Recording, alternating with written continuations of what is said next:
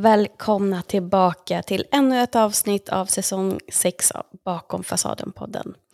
Och i det här avsnittet så kommer vi ta upp ett ämne som jag tror kommer träffa många av er. Och till min hjälp så har jag nöjet att välkomna tillbaka en väldigt, väldigt uppskattad gäst från förra säsongen.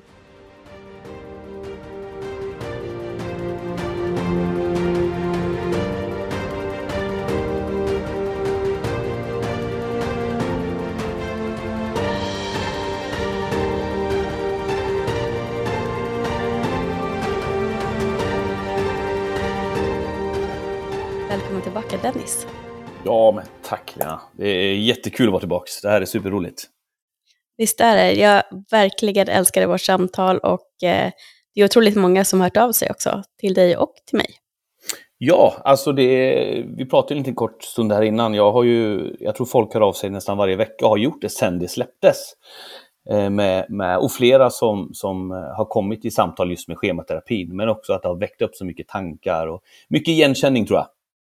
Eh, det är många som har känt igen egna processer som där jag tror att vi i vårt samtal satte ord på en del saker som har varit viktiga i människors processande. Så att, ja, men det, var, det är jättekul att det har nått ut till så många. Ja, och just schematerapi pratas det inte så jättemycket om upplever jag, men det borde göra det.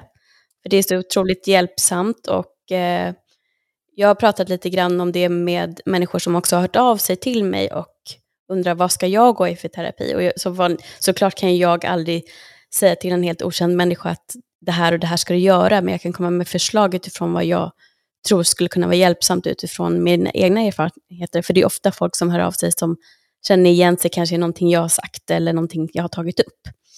Eh, så att vi kommer ju fortsätta varje gång du är med och prata lite grann om olika saker som du också jobbar med i möten när du träffar klienter helt enkelt.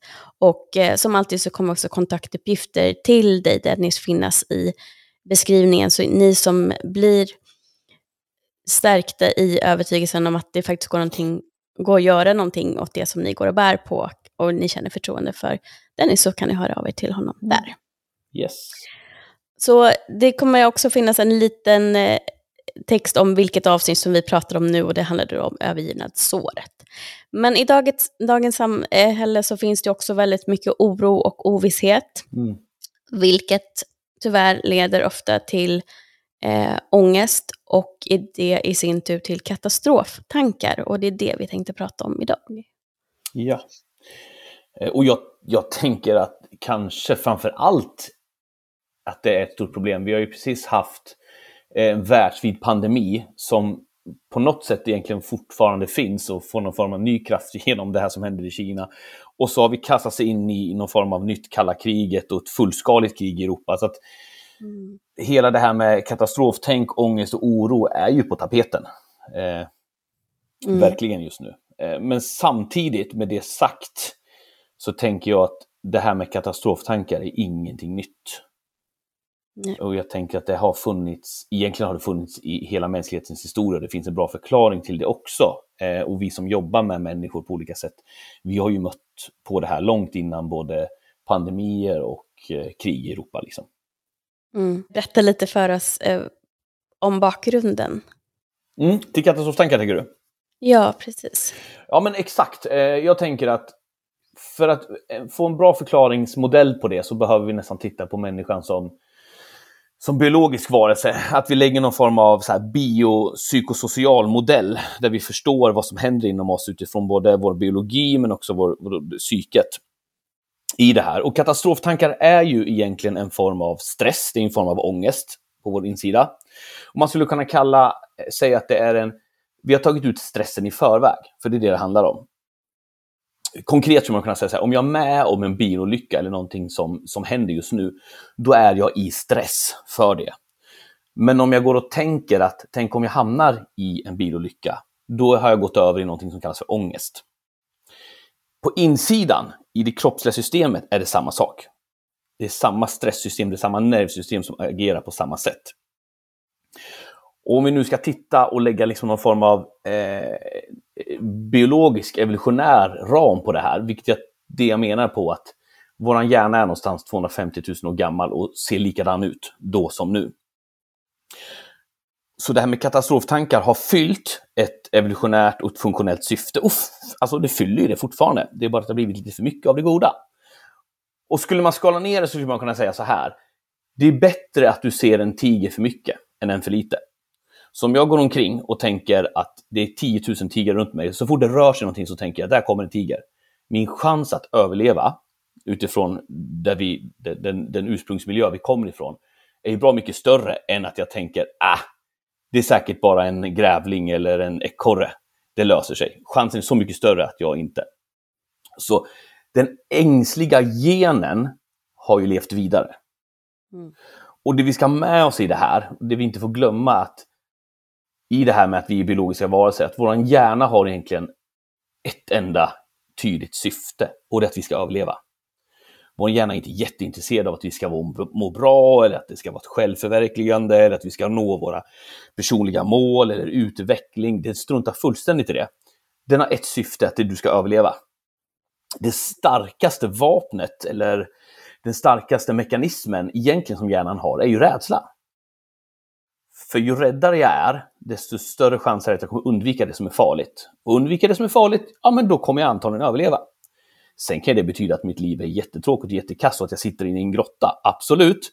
Men återigen, hjärnan bryr sig inte ett dugg om ditt självförverkligande. Utan där får ju vi som moderna människor börja göra egna riskbedömningar. Men det är den, det är den på något sätt grundläggande ramen vi har att jobba med från början. Och där kommer ju då katastroftankarna in där vi har ett, ett, eh, ett nervsystem och en hjärna som ständigt söker och pejlar efter fara runt omkring oss. Och vi vet också att det finns en, det, alltså det, sårbarheten och stresskänsligheten är olika hos alla människor. Så en del hanterar mycket mera stress än andra. Eh, vilket gör att en del kommer ha lättare att få ångest, att inte klara av hög stress eller att få katastroftankar. Så rent biologiskt. Vi vet också att eh, en, till exempel en otrygg anknytning också kommer ställa till det lite i hur nervsystemet fungerar och aktiveras. Som i sin tur också kommer agera eh, på ett sätt som gör att jag kan bli mer känslig för ett katastroftänkande. Sen kan vi ju ytterligare lägga på ett par ramar, eh, dimensioner och det kan ju faktiskt vara så att jag rent faktiskt har varit med om katastrofer. Där hela mitt liv har förändrats på en sekund. Så att det här är en, en verklighet som hjärnan behöver bearbeta med, som jag behöver fundera och ta med i. Jag kan ha levt i hotfulla situationer, i en hotfull miljö under lång tid. Så att hjärnan har lärt sig att jag lever i en hotfull miljö och jag tar med mig det in längre. Och det kan också vara så att vi dessutom har en massa trauman eh, som sitter i oss, så att vi har varit med om någonting och som sätter sig som lager i kroppen som också kommer aktiveras och triggas och vara beredd på vad som händer och sker. Så att vi har katastroftankar, eh, det är egentligen ett tecken på att ditt system funkar. Det är bra. Eh, att vi har väldigt mycket katastroftankar, det kommer göra att du överlever, större chans. Men det kanske inte kommer vara ett lyckligt liv. Så vi behöver manuellt eh, override vår hjärna, vår biologi lite grann. Eh, vilket vi kan göra det för att vi är tänkande, reflekterande människor med, med abstrakt förmåga. Vi kan göra det här. Vi, vi kan göra nyinlärning i hjärnan, vi kan göra en ny inställning där vi ställer om nervsystemet, vad som är farligt och vad som inte är farligt, hur mycket ångest som är rimligt att dra på och hur mycket ångest som inte är rimligt. Och vi kan gå in och göra egna riskbedömningar. Och i början, om jag lever, om jag är en människa som lever med mycket katastroftankar, och jag tänker att det möter jag också väldigt mycket i jobbet, där människor inte bara har ett katastroftänk utan att det också påverkar hela livet. Alltså alla relationer, familjen, min arbetsliv, allting drabbas av ständiga, jag åker jojo upp och ner känslolivet därför att jag går från katastrof till katastrof till att människor jag känner ska dö, barnen ska gå bort, jag ska förlora jobbet, jag kommer bli fattig. Alltså hjärnan bara spottar ut ödesmättade katastrofbilder. Och jag åker jojo upp och ner, upp och ner, upp och ner. Och det här är ju verklighet som, som många lever med. Och har jag det, då kommer jag behöva lära mig att ställa om det här systemet. Men det betyder antagligen att systemet är på automatik. För det är ju sällan någon som vill leva med de här katastroftankarna. Så det betyder ett automatiskt system. Men, och det här är, det, det här är det, det vackra i våran komplexa hjärna att den är väldigt plastisk och det betyder att den är väldigt formbar. Eh, den är förändlig. Den är som mest förändlig när vi är små och det är där vi påverkar hela vårt nervsystem. Eh, I anknytningarna, det är där allt det här formas. Men vi fortsätter att vara förändliga hela livet, likaså hjärnan. Eh, och det finns rätt mycket vi kan göra faktiskt för att påverka och förändra de här systemen. Eh, där vi kan gå in faktiskt och, och, så att säga sänka volymen på ångesten. Eh, att katastroftanken kommer, den behöver, det, det, behöver inte vara ett problem i sig och kanske inte någonting jag behöver bli av med. Men jag vill inte kanske att min ångestnivå kopplat till den tanken ska vara jättehög.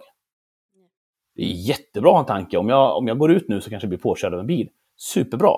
Men om jag får hjärtklampning och börjar hyperventilera och inte går ut ur lägenheten, då har det blivit för mycket. Så tanken är inte fel. Ångesten är inte fel. Kanske volymen är fel. Men den är möjlig att sänka. Den är möjlig att förändra.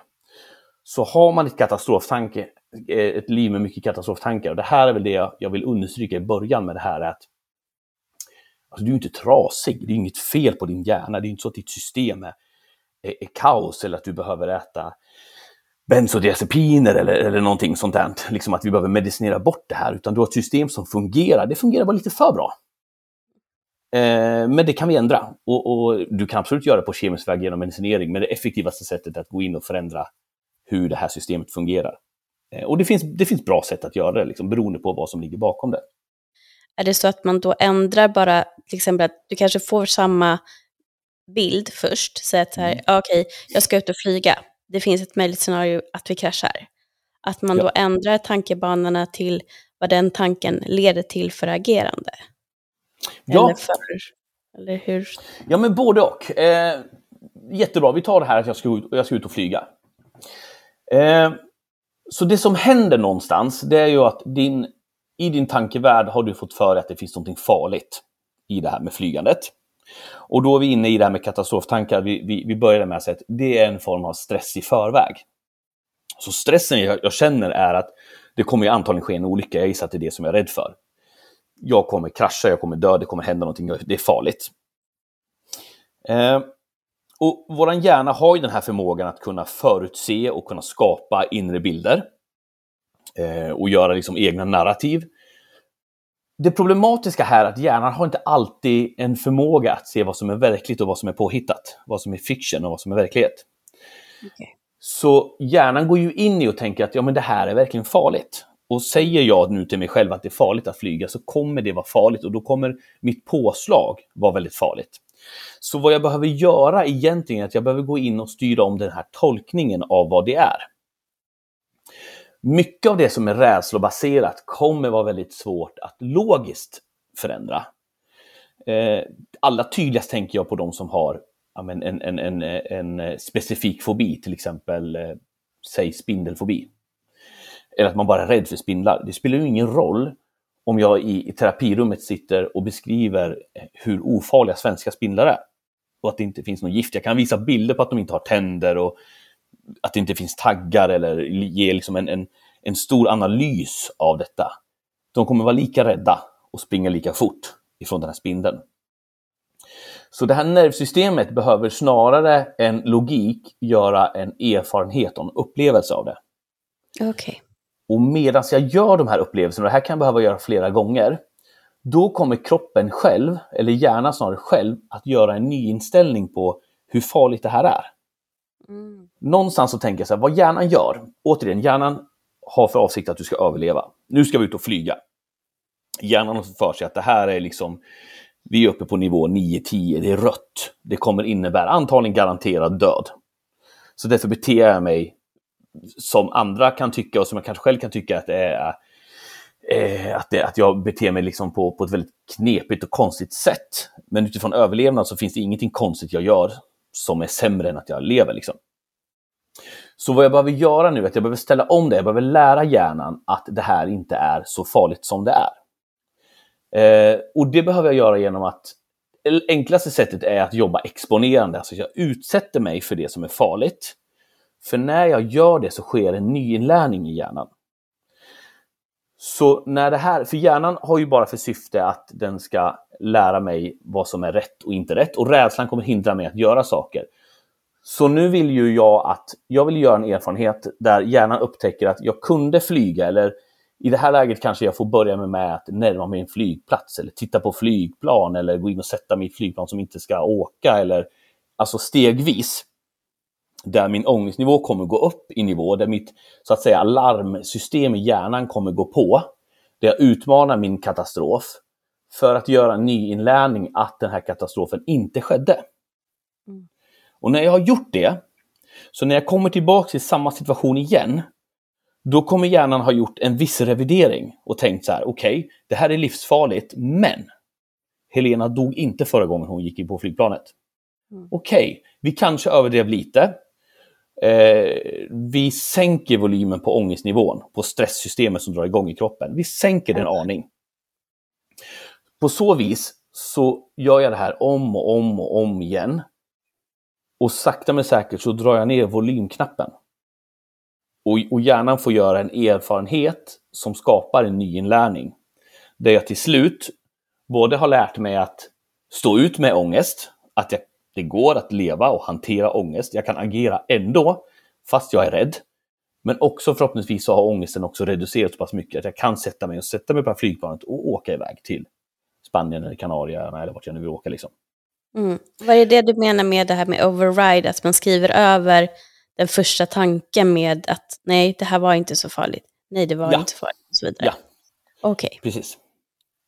Så sakta men säkert så gör jag den här, den här, eh, den här eh, omarbetningen och revideringen av hjärnan. Och jag behöver hjälpa hjärnan att göra det. Det går inte mm. bara att göra det logiskt, utan jag behöver gärna oftast göra det också erfarenhetsmässigt. Så det du är rädd för, det som är dina katastrofer, behöver du någonstans sakta men säkert eh, kliva in i och möta upp. Mm.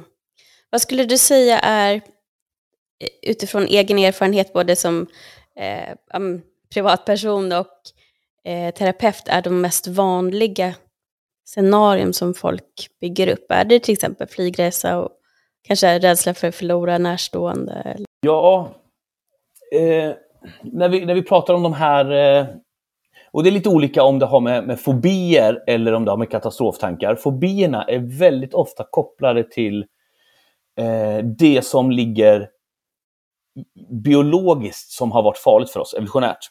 Mm. Typ djur, höjd, eld, de här grejerna, att vara instängd, det som faktiskt har varit farligt.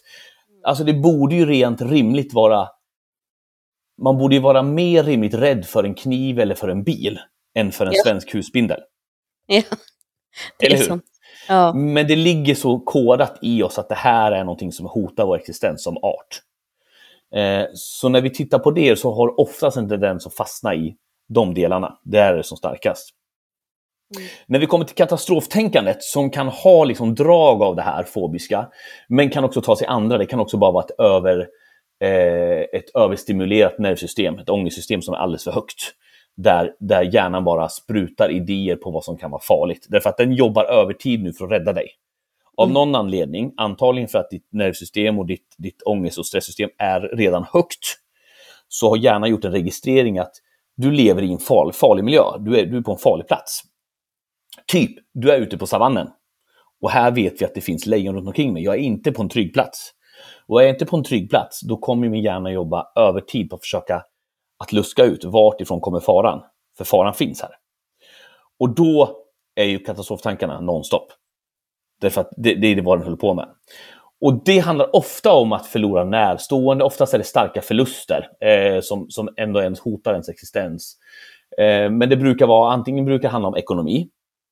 Det är väldigt vanligt. Eh, och då går det väldigt snabbt från att jag har en fundering på hur ekonomin ska sluta till att jag har en, liksom en, en nästan en rörlig film i mitt huvud om hur jag är hemlös eh, och sitter och tigger pengar utanför Coop. Liksom. Det finns ingen, ingen rationell eh, enkel väg, genväg dit. Det är bara smack direkt så är det det värsta som kan hända. Jag förlorar hus och hem och blir skuldsatt och Kronofogden jagar mig och det går liksom från det. Mm. Men det handlar också om att förlora de man älskar, eh, att andra ska skadas i olyckor, eh, att någonting har hänt, den här katastroftanken min, min, eh, min fru går ut och slänger soporna och så har jag fått för mig att det är 400 saker som har hänt med henne innan hon kommer tillbaka.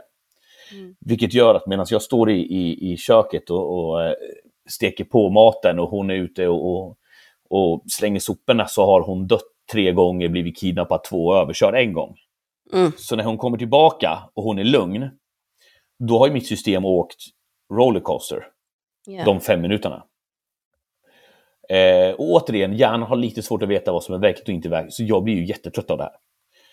Eh, och ju mer stressad jag är, desto, desto mindre förmåga kommer jag ha att eh, kunna tänka, alltså det här kognitiva, att, att vara logisk, att problemlösa, att kunna se vad som är rimligt och inte rimligt.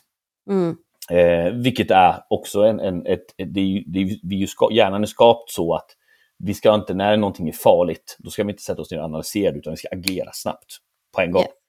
Så systemet är ju så fort den är påkallad så kopplar den bort vårt abstrakta och logiska tänkande. Så det har inte med att vi är dumma eller att vi har en oförmåga att tänka eller att någon ska förklara det vettigt för oss, utan det handlar om att hjärnan kopplar över från, från den växeln till ett annat växelsystem. Eh, Och där finns inte de handlingsmöjligheterna på samma sätt. Liksom. Mm. Eh, Och det blir ju fruktansvärt jobbigt att leva så. Ja. Det blir väldigt begränsande också om det är så att man agerar som du var inne på tidigare, att man stänger in sig för Ja. att man ser för mycket katastrofscenarion i huvudet för vad som skulle kunna hända när man går ut. Eller, och det kan ju också Ja. vara så att man undviker att gå in i nära relationer, vänskaper och kärlek för att man är så rädd för vad händer om den här personen sen försvinner? Då kommer det här hända, då kommer jag ha otroligt ont inuti. Ja, ja. Och, och jag kan tänka så här också, det, det stigmatiserande.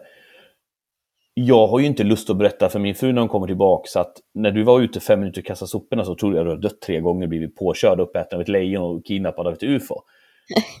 för att någonstans så, jag vill ju inte tänka det här och jag förstår ju själv att det är orealistiskt. Och när hon är tillbaka så förstår jag att det här är orealistiskt. Mm. Men jag tänkte det där och då, vilket gör att jag blir lite ensam i min upplevelse. Jag delar oftast inte med mig det. Eh, jag blir som ett ufo och, och de som jag lever nära, de ser ju att jag pendlar upp och ner i jättestark ångest, vilket också blir jobbigt. Då kommer skam och skuld och, och man tänker, ja men, jag borde väl fatta att de bara går ner och slänger soporna. Det är väl ingen annan som tror att de ska bli påkörda den lilla biten. Vad är Men det spelar ingen roll. Därför att automatiken går så snabbt. Så det blir på något sätt, det, det blir liksom ett, ett summarium av, av skam och skuld i det här också som gör att jag drar mig undan och kanske inte söker den hjälp jag vill ha heller. Mm. Så att, ja, men det här kan bli jätteförlamande. Mm. Ja, men det förstår jag. För att om det är så att man har det här, det, det intellektuella av ens hjärna säger att du är ju knäpp som tror det här. Men sen det emotionella säger, ja fast jag tror, det känns ju verkligen som att det här ska hända. Så blir det också ett inre krig, vilket då, som du säger, leder till väldigt mycket skuld och skam, för man kommer liksom inte, det blir ingen rätsida själv. Nej. Det är så mycket in, internt som bara strider med varandra.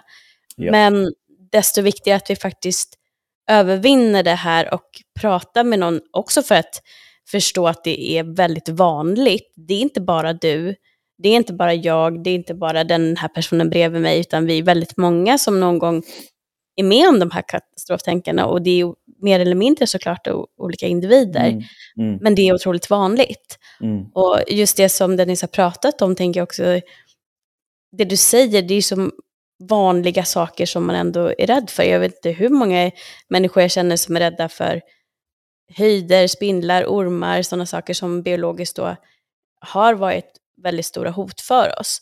mm. Men jag tänker också att det i sig kan ju göra att man kanske undviker att åka till ett eh, exotiskt land. Och, och på det sättet, för man kanske tänker för sig, ja, ja, men det är inte så farligt att vara rädd för spindlar. Jo, men om du avstår då från att göra din drömresa till Australien Mm. för att du är så förlamande rädd, då blir det ju en Mm. begränsning i vardagen Mm. som gör att du avstår från någonting som skulle kunna varit en väldigt fin upplevelse. Ja. Och, och framförallt tänker jag, jag vill dra det här ännu längre för de som kommer till de som kommer till mig och kanske söker liksom en, en, en terapeutisk process, de kanske till och med kommit till den plats att de går inte längre ut i parken. Mm. Därför att där kan finnas ormar. Så det är inte ens tillvalet att jag åker på semester, utan jag kan knappt ta mig till jobbet. Mm. Jag kan inte gå ut med mina barn i parken. Jag kan inte, så det tar över. Mm. Mer och mer. Eh, så, och, och där, men det finns, det, finns, eh, det finns en del enkla verktyg faktiskt där vi kan hantera det här. Där vi kan faktiskt jobba med det. Eh, Mm. Och det är ju den bra. Och jag tänker att vi kanske ska vara snälla och ge folk lite verktyg nu när de fått höra hur illa det kan vara. Att de får lite verktyg att ta sig ur. Va? Verkligen, det tycker jag absolut vi ska. Eh, och det är lite kul, för jag, jag, tänker att förra gången vi samtalade när vi pratade om, om, om schematerapin och sådär, så eh, blev, det väldigt, eh, eh, blev det väldigt abstrakt. Och idag så hamnar vi väldigt biologiskt i förklaringsmodellerna. Eh, och, och, alla de här spåren finns, men det är lite intressant. Så idag tänker jag att vi ska ta det mera eh, den biologiska verktygen, därför att det är väldigt mycket i det här är, är ett automatiskt eh, system som har dragit igång i hjärnan. Det, det är en, liksom, vi, har två, vi har ett autonomt nervsystem, det sympatiska och det parasympatiska nervsystemet, som har en funktion, och jag ska försöka att inte nörda ner mig för mycket i det här, eh, så att det ändå är förståeligt. Men så här, du har en brandvarnare i hjärnan som, som drar igång. Eh, det finns en liten, en liten mandel, kan man säga. Den ser ut som en mandel som sitter en bit in här, som kallas för amygdala. Det är som en stor brandvarnare. Den har för syfte att dra igång när det är hot och fara. Eh, och det är det här vi har pratat om med katastroftankarna. När den drar igång, då kommer, den, då kommer eh, det arbetssättet kommer vara att jobba för hot och flykt och då kopplar vi bort det här logiska tänkandet. Jag vet att spindlar inte är farliga, jag vet att det är nästan inga flygplan som, som kraschar. Jag vet allt det här, men det spelar ingen roll, för rädslan är på. Och det här leder till ett ökat stress och för många kan också de här katastroftankarna även landa faktiskt i panikångestattacker. Mm. Det börjar någonstans i en tanke och sen går ett stresssystem upp och sen loopar jag i den här tanken tills jag får en panikångestattack och då brukar systemet lugna ner sig igen. Där hamnar också många. Så, och det som händer, eh, det är ju att det här sympatiska nervsystemet har dragit igång. Eh, som ska skydda oss. Och det gör egentligen, som man kan säga så här, det som händer när hjärnan har signalen om att det är något farligt och att larmet har gått, det är att du får en cocktail av en massa neurohormoner som går ut i kroppen med eh, nordadrenalin, kortisol, en massa saker som händer som ska få dig att agera. Alltså kroppen går in i en försvarsinställning och ska få dig att röra dig, att försvara dig eller att fly på något sätt. Eh, det är därför du får eh, Eh, påslag i hjärtklappning, det är därför du börjar hyperventilera och andas snabbare, det är därför du får ont i magen, det är för att hela matsmältning har stannat av för en stund, du har stora förflyttningar av mängder av blod som går ut till ben och armar. Det sker en massa saker i, i våra kroppar. Vilket man framför allt kan känna med under en panikångestattack eller en början av en ångest, att man känner liksom den här rastlösheten i kroppen. Liksom. Så systemet är ju igång action, nummer ett. Eh, så det, det, det, vi behöver göra nummer ett här, det är att vi måste få ett lugn i systemet. Därför så länge min stressnivå är uppe, så länge min, mitt sympatiska nervsystem är igång, då kommer det hindra mig från att tänka logiskt såklart. Mm. Och jag kommer att behöva ha tillgång till mina tankar för att kunna problemlösa och göra en bättre sak. För när jag är på väg in i planet och får panik, där kan inte jag resonera mig fram. Så jag behöver komma ner till ett lugn för att kunna göra någonting annat. Och då finns ett annat system. Om, om det sympatiska nervsystemet har för avsikt att dra igång oss, så finns det någonting som kallas för det parasympatiska systemet. Och det är det som aktiveras när vi, eh, när vi kommer in i lugn och ro. Och, och, och, någonstans biologiskt, att när vi går in i matsmältning och när kroppen ska lugna ner sig och när jag är trygg, då går det systemet igång. Så vi har de här två systemen, väldigt förenklat, men vi har de här två systemen som, som, som snurrar.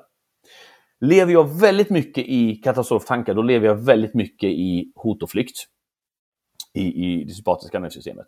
Vad vi behöver göra nu, eller vad vi kan göra nu, det är att vi kan lära hjärnan att gå över från det sympatiska till, till lugn och ro-systemet.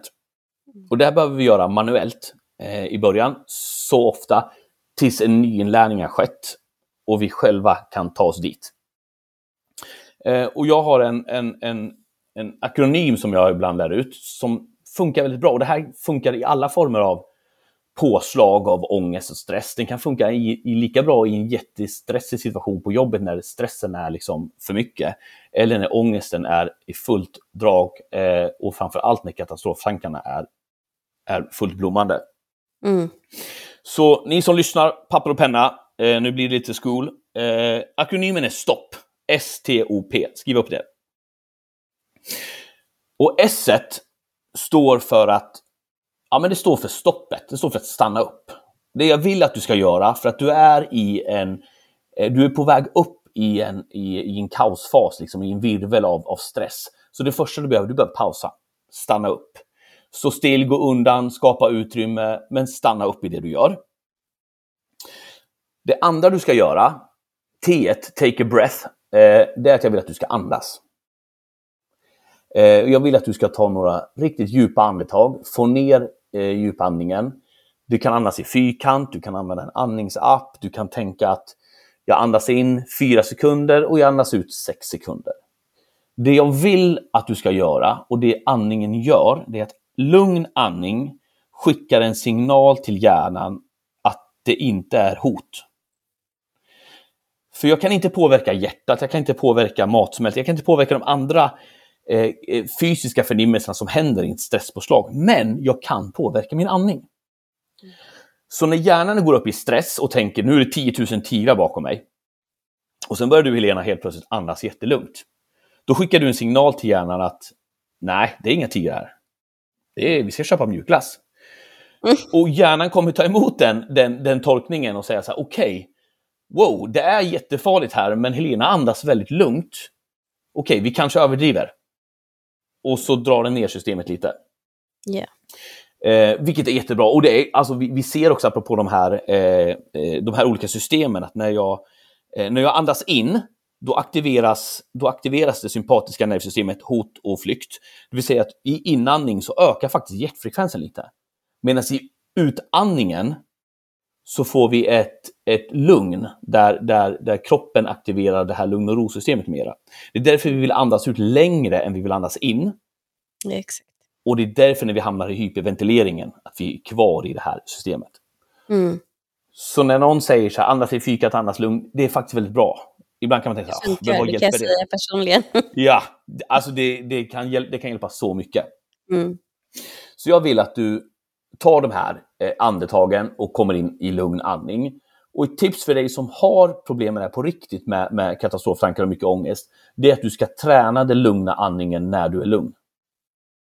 Ju duktigare du är på det när du är lugn, desto lättare kommer du ha och desto lättare kommer kroppen kunna gå in i det när du är i en stressfull situation. Så varje kväll, eh, ha någon form av meditation med djupandning eller träna att andas i fyrkant eh, två till fem minuter. Träna det här varje kväll lagom tills du ska gå och lägga dig som ett sätt att träna att systemet ska gå in i lugn. Så kommer du ha så mycket lättare att koppla på det i en stressfull situation. Och du somnar bättre. Och äh, exakt, det, det, är det som gör, du kommer också ner i ett lugn inför sömnen. Ja. Eh, så det är S och det är T. Och då kommer vi till O som är observe. Och det handlar om att jag ska observera. Eh, och nu vill jag att du ska observera vad som händer inom dig. Så här, vad, vad, vad är det för tankar jag har? Vad är det för känslor jag har? Vart sitter det i kroppen? Hur känns det i kroppen? Och sen också observera, vad händer runt omkring mig? Vad händer här? Och vad, vad, hur ser situationen ut? Vart är alla? Vad gör alla? Vad är det som händer? Så att du är i ett observerande. Eh, och I det så händer också en hel del grejer. Därför att dels så, så får du en distans till det som sker och du, du liksom skapar i utrymme och tid. Och du slutar också tänka, du kan inte både tänka på katastrofen och tänka på vad som händer inom dig. Så redan där har du bytt fokus, vilket är en stor vinst. Men om man är lite nördig på hjärnan som jag är, så finns det också en funktion som är otroligt intressant här. Och det är, det är att vi har ju den här lilla amygdalan, som är det här brandvarnet som sitter en bit bak. Den är ju igång och aktiv. Och sen har du längst fram i hjärnan så har du liksom pannloberna. Eller pannloben, men det, det är som två delar. Eh, I alla fall, där har du Eh, där har du eh, eh medialen som är i mitten och när den är aktiverad, den delen av pannloben är aktiverad, den har för syfte att skanna av dig själv, Eh, den mäter av liksom din ångestnivå och rädsla och fara, så introperspektiv. Den kan vara väldigt starkt kopplad till amygdala för att den känner ju av om det är farligt och skannar av. Men på de ytterkanterna, det kallas för den laterala delen, den aktiveras när jag observerar saker runt omkring. Eh, observerar min omvärld eller observerar någonting. Det som är lite häftigt och anledningen till att vi, vi, vi kommer in på det här, att när den laterala delen av pannloben är aktiverad, då skiftar eh, eh, då skiftar fokus från amygdala och, och eh, alltså det som är hot och flykt automatiskt till, till det abstrakta tänkandet. Mm. Eh, och vi vill ju göra det här skiftet i hjärnan därför att vi vill gå från det här hot och flykt. Så när jag börjar observera och går över, och jag måste gå över i den laterala delen av hjärnan för att observera vad som sker, då kommer per automatik ångesten reduceras ner. Mm. Därför att jag är inte längre i mitt, i mitt, i mitt eh, nervsystem som, som går på hot och flykt på samma sätt. Så jag har hittat ett sätt att tjuvkoppla ett lugn. Du tar ut batteriet i brandvarnaren. Ja! Jag tar ut batteriet i brandvarnaren. Eh, också väldigt, väldigt effektivt. Så först har du fått ner andningen så att du börjar förflytta dig från, från det här hot och flykt till lugn och ro. Och genom att du har gjort det så har du antagligen fått tillgång till ditt, ditt tänkande igen. Jag har blivit så pass lugn att jag kan, jag är inte i panik utan nu kan jag börja tänka lite. Bra, använd det här tänkandet och börja observera dig själv. Hur mm. känns det? Vad händer? Vad händer runt omkring mig? Vad, vad är det som gör? När du väl har gjort det här och du har observerat och du har tittat och du har det här. Så i, i den bästa av världar nu så kommer ditt system vara relativt lugnt. I alla fall lugnare, så pass lugnt att du mera medvetet kan styra dina handlingar. Jag springer inte längre i panik. Då kommer vi till P1 som, som eh, betyder proceed, det vill säga nu ska du fortsätta med det du höll på med eller det du var på väg att göra. Eh, förhoppningsvis så kan du nu göra ett medvetet val och agera utifrån det. Så det som sker nu är att dels så lär du dig att fortsätta leva ditt liv och göra det du gör trots att du har ett ångestpåslag. Men du har också gjort en nyinlärning i hjärnan nu att det här kan hända, det här kan vara farligt. Men vi kan hantera det på ett annat sätt än att springa. Mm. Vi kan hantera det genom att självreglera det här när jag har gjort en riskanalys och sen kan jag ändå fortsätta att göra det jag behöver göra. Mm. Och det är bra, för då har vi tagit tillbaka kontrollen där vi inte bara eh, agerar efter våra känslor, utan nu börjar vi själva få tillbaka kontrollen.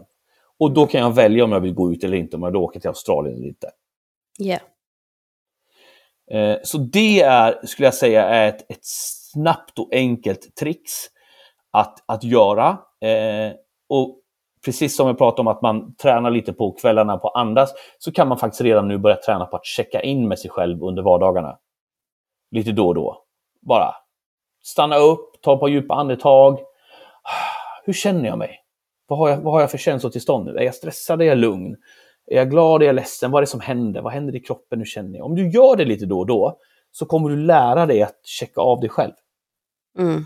Och återigen, det kommer också ha en enorm fokus för dig som har mycket ångest och fastnar i känslan. Så behöver mm. du ta tillbaks kontrollen från känslan lite grann. Ja, absolut. Jag tycker det var jättebra och otroligt intressant att lyssna på. Eh, jag tänker också att det allmänna tillståndet påverkar också om man hamnar där till att börja med. Mm. Många sover alldeles för dåligt.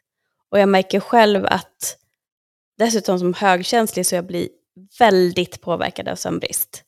Mm. Det är nästan som att jag tappar det här kognitiva, att jag liksom utgår inte från att ha makten över vad jag gör. Mm. Och blir då mer påverkad av saker som kommer utifrån. Och då går jag lättare in i sådana här konstiga tankar. Och då är det verkligen, jag vill verkligen understryka det som, som du säger också om det här om att stanna upp, pausa, observera, vad är det egentligen som händer nu? Vad är det för tankar som kommer upp? Vad är det för känslor i kroppen? Var någonstans sitter de? Och börja lära känna sig själv. Vad är det som händer när jag har sovit för lite? Var hamnar jag ofta? Och var kommer det ifrån? Mm. Så jag ville bara repetera det också därför att det är otroligt hjälpsamt att lära känna sig själv och kunna per automatik stanna upp och pausa och observera. Mm. Men jag tänker vi bara tar en liten recap vad de här STOP står för. Mm. Bara lite snabbt. S står för stopp, att pausa, att gå undan. T, take a breath, andas. O, observe, observera, var ett observerande. Och P, proceed, fortsätt med det du har tänkt göra. Mm. En, enk, en enkel akronym, du har med dig dem på dina fem fingrar, vart du än är. Kom mm. ihåg dem, träna in det och när du känner att du står i affären och paniken kommer och tankarna kommer, Plocka fram handen, titta på dina fingrar fysiskt. Börja på tummen. S. Okej. Okay. Stanna till, stanna till, stanna till. T. Några djupa andetag där bakom pastan och, och eh, saltkaren. O. Observera, vad sjutton är det som händer nu i mig? Vart står jag? Var befinner jag mig? Vad är det som händer? Eh, eh, och sen proceed. Mm. Vad är det jag håller på med? Jag ska handla till lasagnen ikväll. Ja, mm. då, då, går vi vidare. När systemet lugnar ner sig så fortsätter jag handla. Mm. För jag, jag, kommer ihåg, nu har inte jag haft panikångestattack på ett tag, men jag har haft några riktigt jobbiga under åren. Och jag är en sån som börjar hyperventilera och får svårt att andas. Mm. Eh, och just när jag då har haft någon som har sagt andas, andas. Jag vet att först blev jag nästan provocerad, för men det går ju inte. Men då får man ändå försöka bara lyssna på den personens röst eller som du säger, titta på något annat och sen när man har skiftat lite fokus, mm. då kan man mm. komma in i det, okej vänta, jag måste faktiskt andas. Och just som du också sa, det här med att andas ut längre, det räcker med en, två sekunder längre än inandningen mm. för att signalera att det är lugnt. Då kommer ja. det tillbaka. Absolut, och, och, och, jag tänker att vi knyter, knyter an till det du sa innan, det här med att träna på att lära känna sig själv. Mm. För att i den bästa av världar när jag har tränat på det här, då kommer jag märka när jag är på väg att hamna i den här panikångestattacken. Ja. Jag kommer att ha jättesvårt att hantera en panikångestattack, det är för att det är fullt blom. Du kanske behöver rida ut den till och med. Mm. Men om jag lär mig att se det här redan innan, då kan jag lägga in den här andningen långt innan smällen kommer. Mm. Och det kommer vara en nyckel för mig, att inte hamna i den här fullblommade eh, panikångestattacken. Ja, och sen tänker jag också att knyta an lite grann till vårt förra avsnitt, för att för mig var det ofta kopplat just till eh, min otrygga anknytning, mm. att jag blev, jag får faktiskt säga överdrivet rädd för vad som skulle hända vid en konflikt, att en person skulle lämna mig. Mm. Eh, vilket inte visade sig vara sant. Jag kan säga att en person som jag fick, jag kommer ihåg jag stod på Gullmarsplan och hyperventilerade för att vi hade blivit osams. Och det här är alltså nu sex år sedan och vi är fortfarande vänner. Så att uppenbarligen så mm. var det inte någon fara. Mm. Um, men för mig var det verkligt där och då att bete mig så här, eh, vilket be betydde att jag stängde in mig och var grinig, kunde inte uttrycka mina tankar och känslor. Um, vilket gjorde att jag kände skam för att jag inte kunde göra det, för att jag bara stängde ut en annan person mm. eh, och inte berättade ens vad det berodde på. För mig blev det då likhetstecken med att nu kommer den här personen lämna mig för jag beter mig så illa. Ja. Eh, medan det kanske inte alls väckte samma, eller det uppenbarligen väckte inte samma sak hos den här vännen som det, mina farhågor var. Eh, så att att jobba på att lära känna sig själv och läka sin anknytning och, och de sår man har, övergivna sår i det här mm. fallet, mm. hjälper ju också till att faktiskt kunna behandla sin ångest som ett extra steg och som ett, en bonus i det hela. Ja. Ja, men det, det, det är så sant, för att är det så att man har de här mönstren som triggas, alltså det är mer djupgående processer, typ en rädsla blir övergiven, eh, så är det, om vi ska ta det utifrån det paradigmet som vi pratar om idag, så handlar det om samma sak. Det är det att min rädsla att bli övergiven kommer ju ifrån min tidiga anknytning som liten. Mm. Så hjärnan har gjort en inlärning där. Men grejen är att om, jag, om min vän lämnar mig idag, eller en som min fru som jag älskar lämnar mig idag, det kommer vara jättejobbigt, men jag kommer inte dö. Men när jag är liten så innebär det att om någon lämnar mig, om den som är min omvårdnadsperson, min anknytningsperson, min, min, oftast min förälder, lämnar mig, då överlever inte jag. Så därför blir den rädslan så starkt kopplad till min, min överlevnad, min existens. Och det är den rädslan som triggas när jag står på Gullmarsplan och min vän, och jag tänker att min vän ska lämna mig. Då triggas den enormt starka, som kan verka ologisk för någon annan. Att bara, kom an, det är ju bara en kompis. Och det till och med skulle kunna vara så att kompisen lämnade. Liksom. Men yeah. det är fortfarande inte så här, det blir för stark reaktion. Men mm. den är inte så ologisk om man ser mönstret, vad det beror på.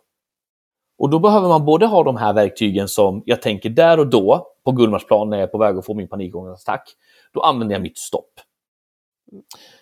Men jag kommer behöva läka det här såret av övergivenhet. För annars kommer det här triggas om och om och om igen. Och stopp är bra, men det kommer inte läka såret. Det kommer bara hantera symptomet. Ja.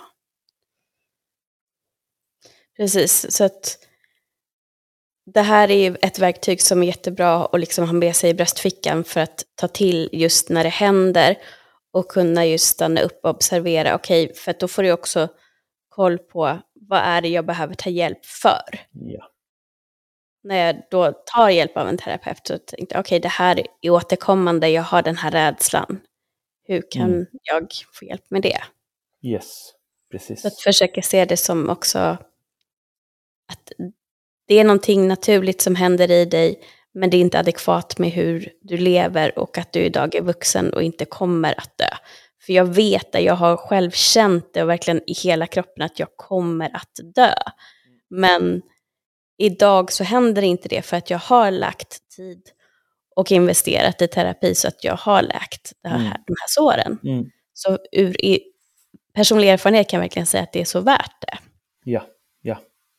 Och, och som att lägga som en, en, en, sista del i det här och, och egentligen som en blänkare ut till dem som, som har väldigt starka sådana här eh, triggers, det är att om du går med sådana här triggers som är kopplade till väldigt starka trauman, mm.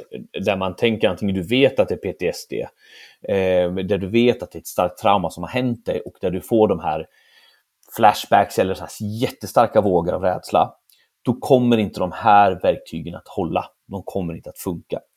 Eh, och du kommer att behöva gå in, för det är, en annan, det, är samma system som går igång, men där kan hjärnan inte, den återupplever traumat. Den förstår inte att det är ett minne, utan den tror att det sker här och nu. Och då behöver du ha en terapeut, för då behöver du jobba med, med traumabearbetning på det. Eh, men det är bra att ha med sig, eh, att, att om, om, det händer och det är inte kopplat, för då är det oftast inte kopplat till tankar. Utan det är mm. oftast mm. någonting som triggar och sen går det väldigt fort och så kan, ibland kan det gå i kroppen före det går i, i tankarna. Så är det här någonting du upplever men du känner att fast jag har ingen koppling till vad som händer i tankarna utan det bara händer. Eh, det kan vara det också. Jag har sett också observera om det är återkommande och men ska vi ta bara som just nu, ekonomin är hårt prövad för mm. de flesta eh, mm. i Sverige just nu. Mm. Så det skulle inte vara så jättekonstigt om det här händer, att man får katastroftänk, vad händer om inte jag får behålla jobbet nu? Yeah. Eh, de bör, måste dra in på folk, eller om matpriserna höjs, elpriserna höjs och så vidare. Och så vidare. Om det då händer bara under den här perioden när det är som ett mm. störst hot, mm. så känns det kanske inte jättenödvändigt att göra annat än ta de här verktygen. Yeah. Men om du märker att det här händer oavsett vad som sker i min omgivning, att som ni sa precis, att du blir triggad av kanske vad, hur andra personer runt omkring dig, dina vänner och alla relationer, hur folk beter sig. Om det är någonting som påminner om någonting annat, då ligger det ju djupare än så, någonting som ligger i omvärlden här och nu. Så att man också särskiljer det. Men jag tycker oavsett så är det bra verktyg att ta till när man står där. För ofta så kommer ju också de här panikångestattackerna och de här starka katastroftänken helt vid fel mm. tillfälle. Mm. Ja, Som Gullmarsplan på tvärbanan eller där du ska sova och verkligen måste ja. gå och lägga dig för att du ska ja. upp tidigt och då börjar tankarna mala igång. Då är det jättebra att ha de här verktygen mm. att ta till. Mm. Verkligen. Så eh, jag tycker oavsett att det är jättebra att mm att ha skrivit ner och kanske lyssna på det här flera gånger också så att man kan ta in det ordentligt. Ja, absolut. Eh, men jag tänker också, i förra avsnittet så pratade du lite grann om vad som var på gång rent eh, jobbmässigt för dig. Mm. Eh, det var lite saker som var där i görningen. Hur, står det till statusmässigt? Eh, jag har faktiskt bytt en hemsida på det för att det är flera av er som har hört av sig och sagt att ni gick in på den hemsidan som vi gav förra gången och upptäckte att ja. det finns inte kvar och det stämmer. Jag har mm. ju skapat en ny, eh, en ny plattform och det är för att jag ska kunna lansera onlineprogrammen. Eh, och jag har flera, jag har, ja, och det, det, jag har flera på gång nu. Jag har mitt, mitt stora program som är egentligen ett, ett program som utgår från schematerapin där, vi, där man går igenom alla stora scheman. Så du, du tar det här programmet eh, och det är då på en, jag tror att en 11 eller 12 moduler. Gör du hela programmet skulle det ta dig ett helt år. Men du går in och sen får du hjälp och se vilka, vad är det som är, är det typ övergivenhet som är min grej eller är det försummelse som är min grej eller vad är det som passar in i mitt? Och så får man hjälp att veta vilka moduler är, vad är det som passar in i mig, hur var jag där? Och sen väljer du, så gör du de modulerna, så många du vill. Eh, och där får du då hjälp att hantera om jag nu har övergivenhet eller om jag har det här. Liksom. Så det är mitt stora program.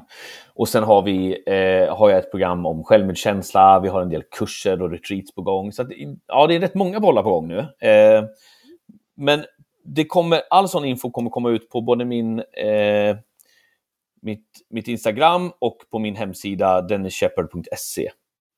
Där kommer man kunna hålla sig uppdaterad med, med allt nytt material. Eh, där är tanken att du ska kunna nå, egentligen lite som vi har pratat om, beroende på vilken nivå du är. Det kan hända att det räcker med ett onlineprogram med mig för, liksom, som är mer på självhjälpsnivå. Yeah. Jag behöver inte liksom, en lång psykoterapeutisk process utan jag, behöver bara hantera det här enkelt. Och då kommer det vara en enkel, ett enkelt insteg där jag får en bra bild av mina mönster. Eh, eller så kan det vara så att du behöver mer djupgående terapi eller att du vill göra det här i början för att få, för att få hjälp att förstå hur det funkar och hur du funkar. Och sen kunna jobba med vissa grejer specifikt istället där du behöver mera professionellt stöd i, i din, eh, i din eh, process. Liksom. Mm. Så håll utkik där hörni. Ja, gör verkligen det. Jag är jättespänd att få kika på det och det låter skitkul med att det också kommer kurser och retreats. Ja, det är jag jättetaggad för. Ja. Det kommer bli så bra. Och sen tyckte jag också att eh, jag gärna skulle vilja få input av er som lyssnar. Vilket av de här olika scheman som finns inom schematerapi som ni skulle vilja att eh, Dennis kommer tillbaka och pratar om mm. igen. Mm. Så där får ni jättegärna höra av er i DMs på Instagram på Bakom fasaden-podden. Vad känner du är kanske närmast dig eller någonting du bara är mer nyfiken på helt enkelt. Mm. Um, så skulle du bara kunna lite kort säga vilka scheman som ingår i schematerapi? Vi har massa. Ett tips är att eh, det finns 18 scheman som man har sett i evidens som har jobbat fram. Man brukar säga att det finns 11 som är mera vanliga. Eh, mitt bästa tips är att du kan gå in och kolla på min Instagram, för jag har skrivit om nästan de flesta schemana. Mm. Och då kan man gå in och så kan man läsa, och det är ofta så man gör, man går in och så känner man igen sig. Eh, och, och, många kan uppleva, oj, det här beskrev ju mig. Ja, men bra, då kanske det är ett schema som, som handlar om dig. Eh, för varje schema har liksom en liten setting om vad det innebär för mig och, och vad det, hur, det får, hur det påverkar mig. Så, så gå in och kika lite eh, och se vad ni ser. Och känner ni igen någonting så kommer ni, så kommer ni antagligen att, att hitta det. Liksom. Skitbra idé. Gör det. Så som sagt, titta i beskrivningen till det här avsnittet så får ni länkar både till eh, Dennis Instagram och hemsidan så mm. kan ni gå in och kika där. Och eh, så får vi helt enkelt göra det, det schemat som får flest röster så att säga tar vi upp nästa gång. Ja, kul! Jättekul! Och jättekul att ha dig här igen som gäst och eh, superintressant att lyssna på. Jag lärde mig jättemycket. Vad bra! Alltid ett nöje du. Ja. Och eh, som vanligt också tack så jättemycket till alla er som lyssnar, delar och eh, hör av er när vi har gjort de här avsnitten för er. Helt enkelt. Och tack till er som gör jobbet med er själva så att vi alla i samhället också mår bättre och bättre. Så eh, helt enkelt tills vi hörs igen, ta hand om dig.